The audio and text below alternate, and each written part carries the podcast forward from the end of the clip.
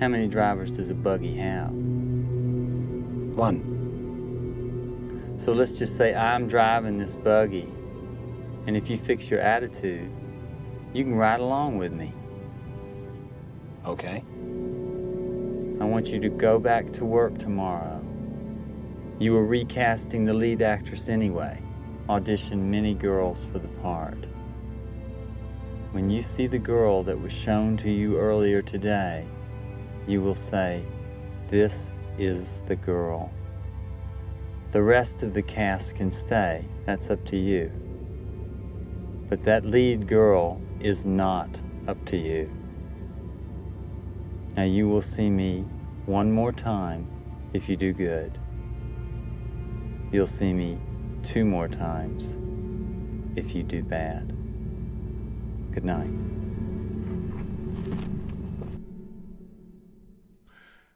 Hello, everyone. Welcome back to another sweet episode of Citizen Frame. I think that's the first time I've done a proper introduction and actually mentioned the name of our podcast. You're getting the hang of it. uh, yeah, yeah.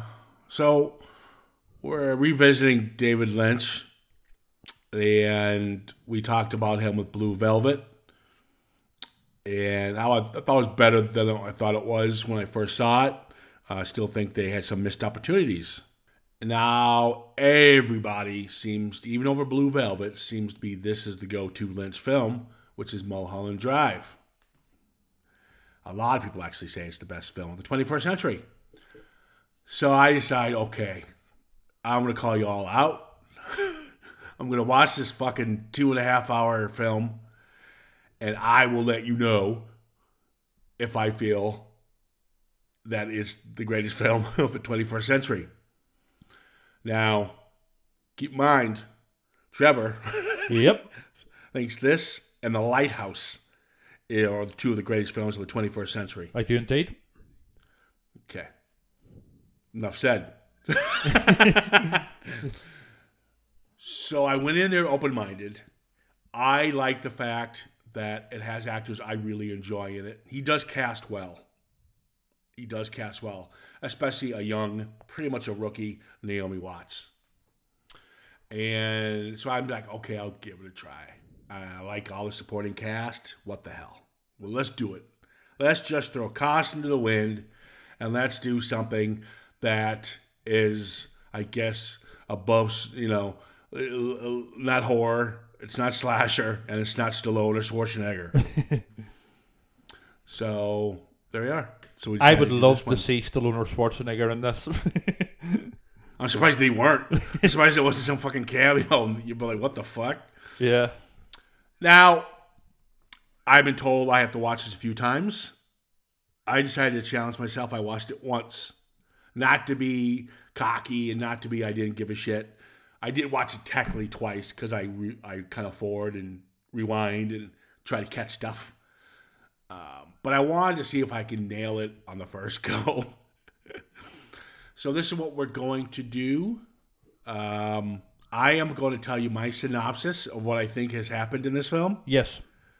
Then you are going to confirm what was was I right or was I wrong? Kind of your explanation Okay. of what I just talked about. And then at the end of the podcast, we'll give our final thoughts. Okay. Um, because the film is so far out there. Well, it's not that far out. That probably that's not the right word. I will say this, and I don't know. I'm not a Lynchian. I don't. I don't religiously watch his stuff, but the ones I have seen, I have to say, believe it or not, I think this is his most grounded work. And what I mean by that, and when I've watched Lynch and his other films, all his quirky characters, I see quite that Tarantino has been influenced by Lynch with the quirky characters and who's what, who's that, what's that over there, kind of on you know on this mixture of ensemble uh, character actors or A-listers, and Tarantino does that in his work. But in this one, I can see a lot of David Lynch taken from Tarantino. And the reason I say that is because most of Lynch's characters in his films, and you could back me up or not here, Trevor, Yep. the the bad guys are vile, vile human beings, and he doesn't know when to quit when it comes to some of the gratuitousness or maybe some of the antics of the bad guys. But with this movie, they play like Tarantino characters, and they're pl- and, and how I mean by that is that they're more playful. They're fun to watch on the screen. Mm-hmm. They're not these. There, there's some mean spirited people in this, but they're not these over the top cruel villains that you would get from a standard David Lynch film. And some of the locations, like Winkies, always remind you know I can't get Winkies out of my fucking head now. the Winkies Diner That seems terrifying. but which reminds me a lot of like you know Big Kahuna Burger from Pulp Fiction. It it just seems that he's. Well, I think Tarantino's complimented David Lynch in his work. I think David Lynch has complimented Quentin Tarantino in this. I really do think that because this one I could sit through and I wasn't rolling my eyes and I was liking a lot of the characters and I wanted to see more of them, and that's what I get from a Tarantino film which I usually don't from a Lynch film. I wanted to kind of okay, let's get this over with. If that makes any sense. No, no, I, I totally hear what you're saying, and I think possibly that um, you maybe haven't given Lynch a fair crack of the whip before, but now you are more. If that makes sense, you know. Um, it- Well, I'm an I, you know I'm a you know I'm a, I'm the kind of guy. trying not to laugh by even saying this. Very open minded uh, about my films. And you might be right. I didn't give Lynch a, a shot, but I have watched Lynch films. I watched Dune before. I've watched Developing before. I remember liking Wild at Heart, which I haven't revisited. Lost Hi- Highway. Lost Highway was a train wreck, as I remember. It, I know it's not his most liked. I heard it's pretty bad. I seen it. I remember Rob, uh, Robert Blake being really fucking creepy in it yep. and I remember the really cool "Perfect Drug" by Nine Inch Nails. I think was the song in it. Um, and I never saw Inland Empire. Is that Inland Empire? Is that what it's Yeah, called? Inland Empire, yes, yes. So I've seen a lot of his stuff, but I don't remember. I got to revisit it, like I'm doing now. Yeah, Blue Velvet. I hated it when I watched it again. I was like, okay, it's not a train wreck, but it's not, you know, yeah. not that bad. And this is my first viewing of this one. So Yeah. All right, so this is what we're gonna do. Um, uh, I'm gonna try my best. I might have some dramatic pauses, and kind of uh, tell you what I think has happened Okay. in the film Mulholland Drive. Oh boy. Okay. we meet Rita, who is attempted, who has been, uh, who's in the back of a limo. The limo pulls over. She she's about to be assassinated, which is uh, she is saved by a car accident. Her body ends up at the aunt's home, Aunt Ruth's home. Betty, who is obviously the niece of Ruth, shows up and she is she is there to use her flat while Ruth is in Canada filming another movie. And now Betty is trying to follow in the footsteps of Ruth to be the next actress. Now this whole sequence, this 2 hours of the film is pretty much and I thought this halfway through is a fairy tale. This is what everyone thinks Hollywood was like. They think it's all puppies and roses and everything's good to go. Nothing can go wrong in Hollywood. This is the uh, fantasy version of Hollywood. And that I did catch. But as she, she meets Rita, she is in, uh, uh, she's embracing her. They're becoming really good friends. Things going really, really well, uh, especially for Betty. Yeah, she's having great auditions. She's getting movie parts, and she's bonding in more ways than one. You know what I'm saying, guys? Oh yes. Uh, that's the I think one of the best films in Hollywood. Uh, one of the best shots in Hollywood history. I think it's beautiful, and I think it should have been elongated. it, it's, it, it is genuinely the most, um, probably one of the most erotic scenes I have ever seen uh, um, in a film. Yeah, it's it's. I was like, oh right, get the popcorn. Yeah, and the best about it, it is tastefully done. You know? It is. It is. You actually believed it. Yep. You know, you it was like, oh, this is just for soft. This is a softcore porn. No, I actually knew this was probably going to happen. And you kind of you went with it. Yeah. Um, and Rita seems like a pretty down to earth girl at this point. Now, as they're trying to solve where she's from and who is she, we meet Adam, the producer, uh, who I actually loved in this. Uh, Justin Theroux, one of his first outings. He's getting a lot of pressure from the movie executives to cast Camilla. Camilla, we have to cast Camilla. He refuses to do so, and we meet these really fun characters, and who I, I'm assuming play like the mob Yes. and they're pretty much telling him you're putting Camilla in or else. He says no, it's, it's my fucking movie, which I applaud him for. He leaves. We have one of the funniest scenes I think in film history, where Billy Ray Cyrus is cheating on his wife when Adam comes home. Billy Ray Cyrus is trying to be all polite. Well, you can understand his frustration. He just walked in with us in bed together. Yeah.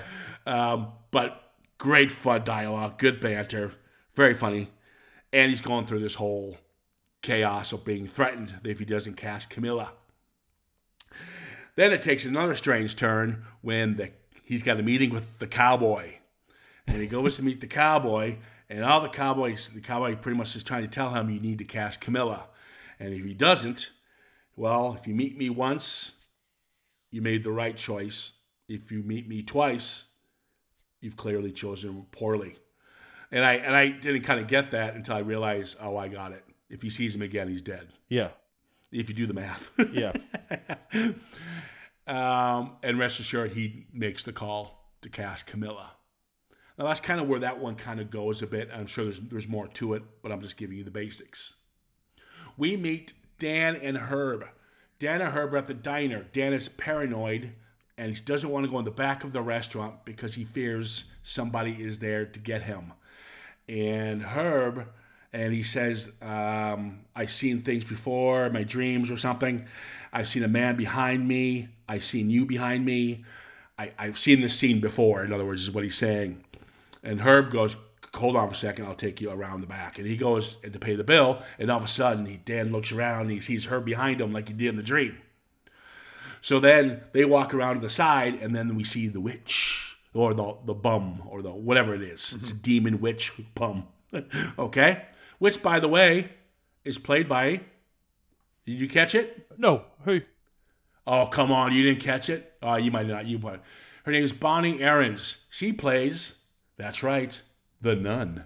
Right. I didn't know that. Yeah. Yeah, she always plays spooky characters. The Nun's a terrible You know. film, though, but, you know. Yeah, I know, I know, I know. But the her introduction in well, we're, we're going outside the box. Yeah.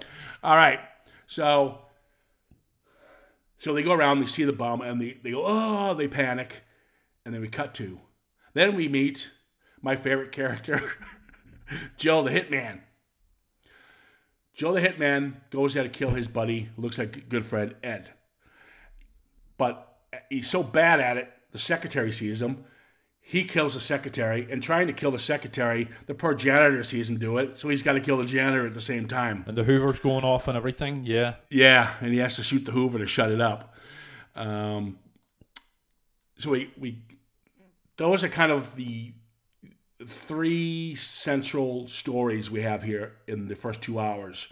We've got the relationship between Rita and Betty, and then we've got the relationship between Adam and his production team and the cowboy. And then we've got this mystery gunman who's sloppy at what he does, um, Hitman. So that's where we're at so far. All right. How am I doing so far? You're doing 100%. Wow, I'm doing all right. Yeah. I'm actually, you know what? I'm I'm, proud of you. with myself. I'm proud. I know. Yeah. All right. So as their friendship grows, they they, they find a clue, which I I'm kind of forgot how they found this clue, but you can fill this in later. Mm-hmm. They find Diane. Diane can actually find out who her true identity, who Rita's true identity is. They go. Turns out Diane has swapped apartments with another with another tenant. They go to Diane's, and there's Diane dead in the bed. We don't know what of, but we will find out it's an apparent gunshot wound. Her body's rotted, decomposing, hence the smell. funny thing, I never caught this. Betty is like, oh my God. But Rita has a nervous breakdown during it. So Rita has obviously some kind of relationship with Diane because she's more traumatized by this scene than Betty is. Ah, we're, get, we're getting there. Yep. Okay, so then they go to a lounge and they they they're sitting there and they're watching. I have to admit, this singer had me hooked. Yep. Her version of "Crying," I believe it's in French. Uh, Is- Spanish, I believe. Oh, Spanish. Oh, I was close. Re-. Rebekah Del Rio. Okay. Oh, I'm bilingual there. I really knew that one. But either way, it was mesmer- it was memorized. It was mesmerizing. And there's a scene where the two girls are sitting there and they start crying, and you're just involved. So emotional. You know, I'm I'm big into movies that bring you in to the film, very atmospheric, I guess you can call it. Yep. And it did. I just sat there and I wanted to watch her the rest of the night. Mm-hmm. Beautiful, incredible. I want to try to get a copy of that. Amazing voice. And and they go home after a wonderful day. They see the blue box. They take the key. They turn it. Boom. Roll change. Now we got 25 minutes left in the film. Everything has flipped. That wonderful Hollywood that we all knew Betty from is not the wonderful Hollywood that that Betty has. It's a cruel, cruel Hollywood. Betty is actually Diane, the girl we see in the, the, the dead body. Um, her life is is in is in, in array, array. Rita is actually Camilla, the one who gets all the parts. Hence the reason why Adam wanted to cast somebody else, but had to go to Camilla, had to go to Camilla. So Rita takes all the parts while Peppers while gives Diane now little parts, just to kind of gives her, you know, feeds her little parts. I don't know if she's in a drug habit or not, but bet this this Diane is not the Betty that we knew in the in the uh, in the, in the last two hours. This one is uh, paranoid, frightened, scared, in love with Camilla. Obviously, Camilla doesn't feel the same because we find out that she's pretty much going to be getting married to to uh, uh, Adam. Adam, who's still the big Hollywood bigwig.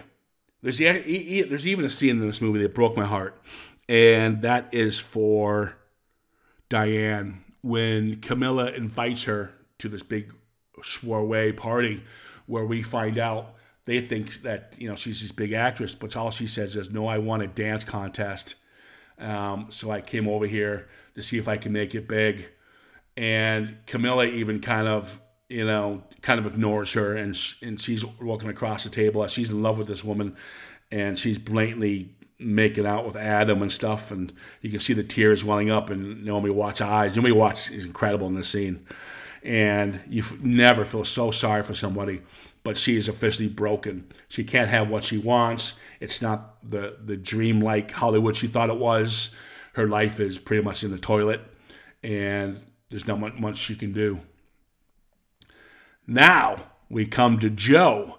Joe is actually is an assassin, a competent one, and he is hired by our girl Diane to kill Camilla. He gives her the blue key, the key we keep that opens the box, the key that holds the answers to everything. You turn this key. You, you, here's the key. Once you get once you get this key, the job is done. Are you sure you want to do this job? She says, I am more confident than hell. Do it. So at the end of the day, Camilla is assassinated by Joe, who's now actually a competent assassin. But and by doing so, Diane is driven with complete guilt. We find out that she has gone through this massive clinical depression.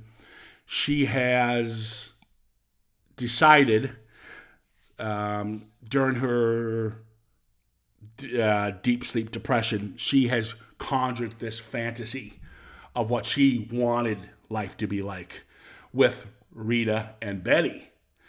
But this is this, and then that's the alternate universe. But in this universe, she wakes up, she's still there. Camilla's dead, so she kills herself with the gun, and that's it. Ciaran, you nailed it. Am Serious? what? That's it. I got it right. You got it right. Um, Yeah, I mean, I'm very impressed. Yeah, uh, you know, um, you know, to be honest, I thought this was going to be. A, I'd prepared myself for a podcast of me and you arguing, and you going, "What the fuck is all that about?" You know that shit. And yeah, no, no, you you you, you fucking nailed it. Uh, I'm well pleased. So yeah. Uh, Wow. Yeah. Well, there you go. Well, see, I'm just I'm gifted, Trevor. well, yeah, you get Lynch. gifted. You know, you're one of the gang.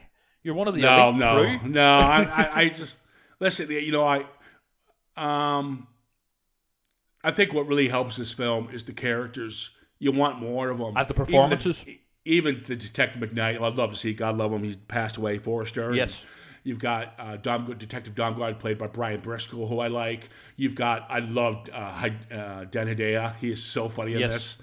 Um, I like the fact he. I've never seen this before. He actually cast his his uh, composer for all of his movies. Angelo Badalamenti, yeah. Yeah, as Luigi. That's a really tense scene as well. I mean, te- to, to me, Lynch is a master at creating tension. I mean, the Twinkie scene, I mean, that's terrifying. Um, and but also that scene where you know he spits out the coffee and stuff. You know, Angelo Badalamenti, I'm talking about. You know, his character, he's obviously playing a mobster type character. Yeah, yeah, and you actually even the waiter he cast in it, you felt sorry for him because you knew something was going to happen if that coffee didn't taste good. It's so tense. Yeah. Yeah, it, it is well done. And did you? Let me ask you this: Is Mister Roque, Mister Roque, is he the backwards little dude in Yes. the Twin Peaks things? Yes, it is. Yes, yes. Only in this, he's giving him like um full He's length, taller. full length arms and legs. Yeah. I was wondering, But he's still got each the yeah. That, that's the the dancing dwarf from Twin Peaks. Yeah. Um. Yeah. All right. Yeah. Okay. Michael J. Anderson. I- uh, yeah. Um, yeah, you know, I, I have to admit the reason I really kind of got into it, and that's why I was pretty confident the first time watching it was, and again, I'm not trying to say he took anything or anything. I just think he kind of toned it down a bit and made the characters more playful, and I really stick by that because you kind of liked everyone. Even, I mean, uh, yeah. Well, I mean, like uh, you say, I mean, the, the characters they're fully rounded characters, and you know, essentially everything in the dream, which is the first two hours of the film, the first two thirds of the film, is you know in her head. Diane has you know this perfect sort of fantasy world. She's a brilliant actress. She gets there, um, you know, by talent alone. You know, and she goes on this great adventure with the woman who she's fallen in love with, and who has fallen in love with her and you know everything's sort of you know perfect but also the people that she doesn't like like the director he's getting a really shit time you know what i mean so he's going through hell you know the wife's you know um, shagging basically billy ray cyrus with his big mullet and stuff and that's why she he goes his his, his her fantasy is him having a shit time Yes. because of that because he's actually the one dating yes Camilla. and you, yes yeah uh, but in reality camilla is actually sleeping her way and you know to these roles and Yes, stuff yes, also yeah. she in her dream she makes the hitman a bumbling hitman because um, that's her, her, her guilt over hiring him to in reality Yeah, be, yeah, because you'd rather have him be bumbling and not get the job done. Coco, and Coco is actually uh, in reality is Adam's um, mother. yeah. Um, uh, the actress who plays her, Ann Miller, um, she was a big 1930s um, Hollywood. Yeah, I, I actually I thought Coco was probably the most decent character of everybody. Yes, But Coco was uh, she's Adam she's Adam's mother. in reality, yeah, but in the dream, she is basically she owns the apartment Landlord. complex, or she's the manager of the apartment complex. Okay. So she is. Everyone's incorporated into, you know, and the cowboy was just some random guy who in reality was at the party that she, as you do, dream logic, you incorporate sort of bits of reality, random parts of reality into your dreams. The, the cowboy was just a random guy at the party who she incorporated into the dream to threaten Adam. And, you know, there's other ones, um, you know, the, Okay, what about what about when Betty's picked Betty's coming into the scene and she is coming from the airport and she's talking to this nice lady Irene. yes, and her husband. And probably some yeah, somebody you met on the plane obviously. yes. Um, and then when they're leaving in a limo, they're laughing. I didn't get that. Uh, uh, it's well, I think it's just they were really nice um, people. Um, you mean at the end, or whenever they're in the limo in their car? In the limo. Uh, uh, yeah. Oh no, I think they they're just a really nice couple that she did quite possibly meet in reality at the airport and sort of give her this idea that everything's going to be just like them, just every everybody's going to be nice and pleasant and all, and all this here sort of thing. That's why the, the reality turns on her. You know, whenever they're miniaturized at the end and they're chasing after again in another really tense scene. Uh, but yeah, that, that it's a weirdly shot scene where the two of them are in the car, just like really smiling at each other. You know, weir- weirdly. I think that's just a Lynch quirk, um, to be honest. But um, no, How do they? How do they know? How did uh, Rita and Betty know to go to Diane's house? I forgot that. it's just part of the dream. The, the well, they, look it up on the phone book. Um, what it is, um, Rita sees the waitress in Twinkies. Um, has the what do you call it? The What's it? Well, no, it's Winkies, isn't it? Uh, is it is it Winky? Sorry, yeah, could be Winky. Yeah, I think it is Winky. Yeah, Yeah, they get sued if it was Twinkies. yeah. Um, yes, yeah, yeah, that's right. Yeah, um, but um, yeah, whenever they're um, discussing it in the diner in the dream, and to see that guy in the background, you know, um, but basically the waitress um, has the name badge um, Diane, and she looks at it, she goes, Diane, my name is Diane, and um, that's then they look it up, or Diane Selwyn, and they look up the um, name in the phone book How they know the last name? she remembers it after seeing the waitress's um, ta- um, name tag. No, the last name. I think she remembers it um, then, yeah. Um, whenever she sees the, the name tag, she remember that's when she remembers. Oh, the whole name. The whole name. Yes, Okay. yes. I thought I believe so anyway. Um, but um, yeah, then they go on. Uh, obviously, that's really um, you know Naomi Watts, um, you know Diane. In reality, her body on the bed, you know. And the bum is guilt. Yeah, pretty much. And the box represents um, truth and reality. You know. Yeah, and once she took the key and opened it, that's why Yeah. everything turned because Pandora's box. and the bridge Boom. scene of basically the bridge of the sort of dream world and the um, real world is Club Silencio. Also, did you notice? And and it's not like you know Lynch to, to put Easter eggs in his in his films, but there is a massive Twin Peaks Easter egg in Club Silencio. Are you into Twin Peaks? You're not really into Twin Peaks, sure you're not. No, no. If you look closely in the background, whenever um, Diane and Betty um, come into Club Sil- Silencio into the theatre, uh, in the background, Laura Palmer and Ronette Pulaski from Twin Peaks are sitting there. So to me, that also played by the same actresses. Uh, to me, that also ties this film into Twin Peaks, the same universe.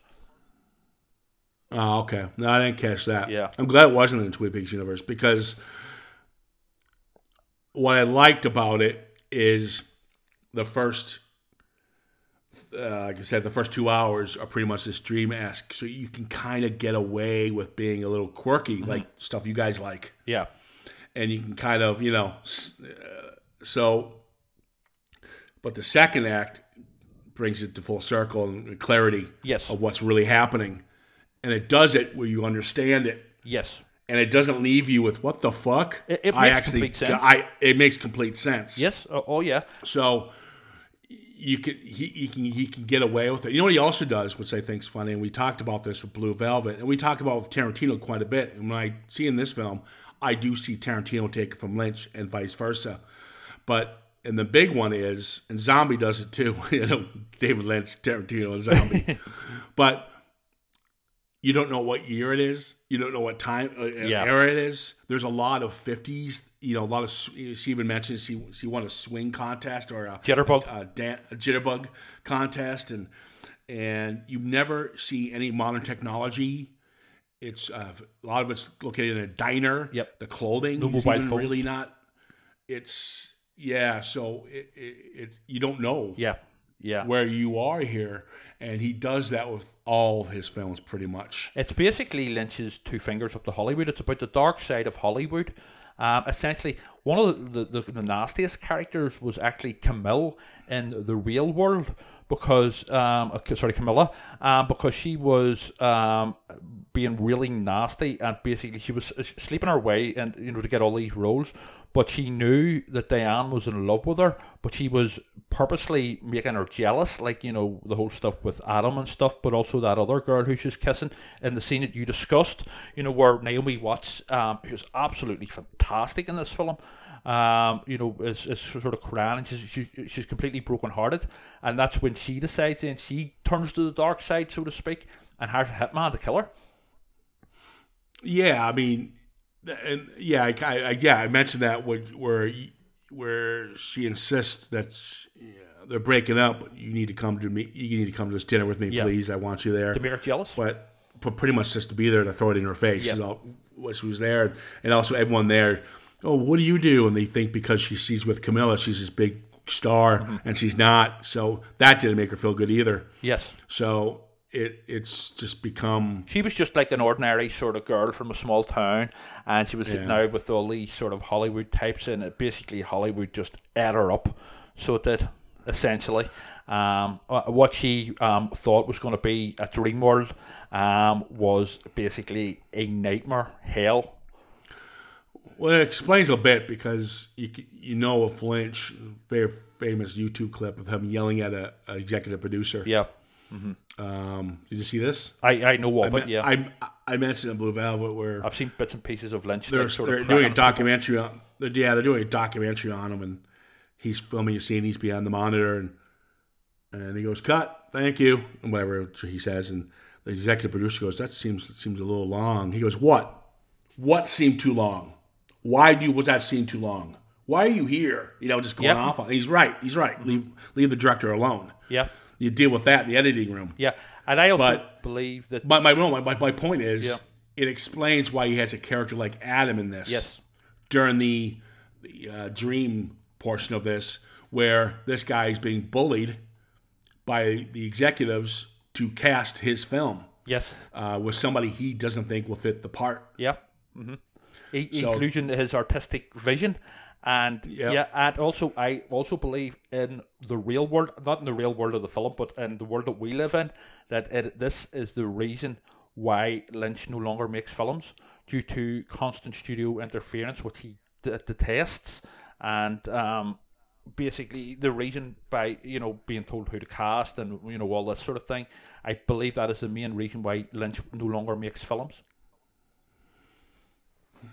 Yeah, maybe, maybe, maybe this was uh was this was his was Inland Em- Empire after this? Yes, and then Twin Peaks: The Return, which is basically um, a um, uh, an eighteen-hour David Lynch film. So it is. Although it was Oh, um, dear split up as a series. That explains why the way you are. 18 hours of a Lynch film. I, I've watched more than once, by the way. I have to say. Oh, fuck me. yeah. Um, well, yeah, you know, you're right. This one went pretty quick. I thought I was going to give you my synopsis. You'd be like, no, no, Ciaran, you're an idiot. I thought we were going to is- argue. No, I have to admit, I rather enjoyed it. Well- I, I won't watch. I mean, it's not my cup of tea. I, I do like the film noir style, which that's most of his stuff. Yeah. Very noirish. Yeah, absolutely. Um, Oh, a superb so- score as well by Badalamenti. I mean, really haunting. yeah. Everything really works well. Naomi Watts steals the movie. Oh, she's, she's very good amazing. in it. Um, but it's nice to see actors like Dan Hedaya play something different. He was just so grumpy with the cop. Yeah. just, the guy was very funny when they said, "No, I'm not casting Camilla," and he just loses it. um, so This over is the, the top. girl. Yeah. They're so yeah, so over the top. Even Coco was fun. Luigi was fun. Yep. Um, Adam, I, I really liked his stuff. The cowboy was fucking creepy as hell, even though he didn't do much. There is Uh, but- always a really sinister, creepy character um, in David Lynch films. So there is. And then Joe, the assassin, who was just so likable. what a fucking idiot. Yeah. Uh, the per vacuum guy when he's like, "No, come here, help me. She's in she's in pain," and she, she kills him. I felt ah, I felt bad for the vacuum. Yeah, guy. yeah, yeah. but the but, Silencio yeah, scene, you know. um, I mean, and the um, Winky scene or whatever, tw- Winkies or Twinkies, whatever it is. Yeah, I mean, super. But I, I think the reason they're in it is because, again, like the cowboy, they were incorporated um, from the real world. Random people that she had seen whenever she was arranging the hit with Joe. Um, in the real world, they were in the background, and she incorporated them into her dream as well. yeah. Uh-huh. I, I figured that once I saw yeah, you pretty much it's it's kind of like uh, Rosemary's Baby when you go into the apartment in the final scene you see all these players involved Yes. In in her madness and this is what he did so the, you went to the party scene and you can see every bit player every actor who played a part Yes. in her fantasy yeah. So so that kind of came full circle. Yeah. Well, there we go. And again, um, we see the cowboy after um, you know the scene with Adam. We see the cowboy twice, so that means you've done bad. That means you know basically Diane's done bad. She hired a hitman to kill um, um, Camilla. Oh yeah, yeah, that's true. it all makes sense. There you go. Well, anything you want to add before we uh, wow, surprisingly might wrap this one up? Yeah, um, no, the only thing I would add is, yeah, um, 100% for me, not just one of the greatest films of the 21st century, but I think um, Lynch's masterpiece and one of the, and I've seen all of his stuff, um, including his short films, um, and I would say, yeah, I, I mean, it's one of the, for me anyway, I mean, it's all about opinion and stuff, it's one of the greatest films ever made. Yeah, I wouldn't go that far, but I know how much a lot of people would probably agree with you on that. Yeah. Um, it's not, it's not, you know, my cup of tea. Yeah. But I actually think it's his best film too. To what I remember, the ones I have seen, it's much, much, much, much, much better than Blue Velvet. Um, I like the characters. I like the quirkiness of it. I like it was two and a half hours and it flew by. Yes. And he was smart by giving us the dream two hours in, and then the last thirty minutes explaining everything. Because once that you hit the two hour mark, you think people would be like, "Oh God, here we go." But that last thirty minutes, you're actually more into it now because you want to know what the fuck what just happened. So it's it's kind of like watching a Who Done It, but for the last thirty minutes, you're sitting in a room with all the suspects, and you want to know who it is, and they're going through each one. Yeah. you know it's it, and that's how it plays out, and it, it is. It's, it's well paced, fantastic acting, especially from Naomi Watts, um, and and and the supporting cast themselves, of course. And uh, yeah, I, I was pleasantly surprised that it's you you, know it definitely plays plays like a. Uh, uh, I was watching like you know, like a Touch of Evil or something from the fifties. Yeah, or, or so well, I think, a big influence on um, on Lynch in general, Sunset Boulevard, you know, um, yeah. Wizard of like- Oz as well, you know. Oh God, yeah, yeah, I can see. There's yeah, a lot maybe. of Wizard of Oz in a lot of Lynch films. Um, Yeah, a lot of little people. yeah, well, no, but you know, even um, you know, you know, basically, uh, I, I would say, you know, and there's the, the dream motifs as well. You know, there's always you know stuff to do with dreams and stuff. You know, yeah, I think I like it because it's a little more grounded Lynch. Whether you see it or not, I do. I see it a lot no, I, more I grounded. get what you're saying. Yeah, There's a lot more restraint. Uh, don't get me wrong; he throws it at you, especially with the uh, love scenes. But um, yeah, It was you go. originally actually supposed to be little- a TV series, and in fact, the first half of it was shot as a, a pilot episode for a TV show. But then he received more funding, and he decided to make it into basically the feature film that, that we know now. Uh, also, originally, it was supposed to be about Audrey Horne, the character from Twin Peaks, as opposed to Diane. Oh. No, I, I like. I think this this does better as a movie, and also, Yeah. I think I think people who go back to the well too much, kind of, uh, Yeah. Here we go, Twin Peaks again. Tarantino does it himself sometimes too. Just you know, sometimes it's nice. This works as a good separate one-off film. Yeah. Anything, any kind of expansion to this would ruin it. Oh no, no, I agree. I think it, it's just worked out perfectly the way it did. All right. Wow. There we go. This was a quick one. and Everything. Wow. Yeah. Who knew? Yeah. Who knew? um, seriously, I don't know what to really say about it. I mean, I usually try to find something I didn't like about it. There's a couple things I didn't like about it, but at the end of the day, I kind of enjoyed myself. I just sat back and and it was the last 30 minutes that saved this film. I was like, oh, where are we going here? I'm like, oh fuck, what's he doing? Yeah. And once the once the once the, the box opens, I'm like, oh fuck, there's like dwarfs coming out now or something. and then and then then I was waiting, I was waiting for fucking everything being in subtitles, black and white, and a sea monkey comes out and starts playing the banjo or A something. Eraserhead And style, yeah. yeah. I'll be like, oh fuck, here we go. But he actually, it actually saved the rest of the film. So there you go. Pleasant surprise. Pleasant surprise. Um, all right, guys. Uh, thank you so much for listening to this one. Um, kind of sad we didn't argue. I know, I like know to- that. I, I, Sorry to disappoint. I like yelling at Trevor. Yeah. but, I guess can't do it. We'll we'll get him on something. All right. Um, if you guys want to have any um, observations or any uh, ideas or any films you'd like us to uh, maybe talk about, give us a shout out at Citizen Frame underscore podcast, and of course on Facebook. Anything you need to add, Trevor? No, that's pretty much it.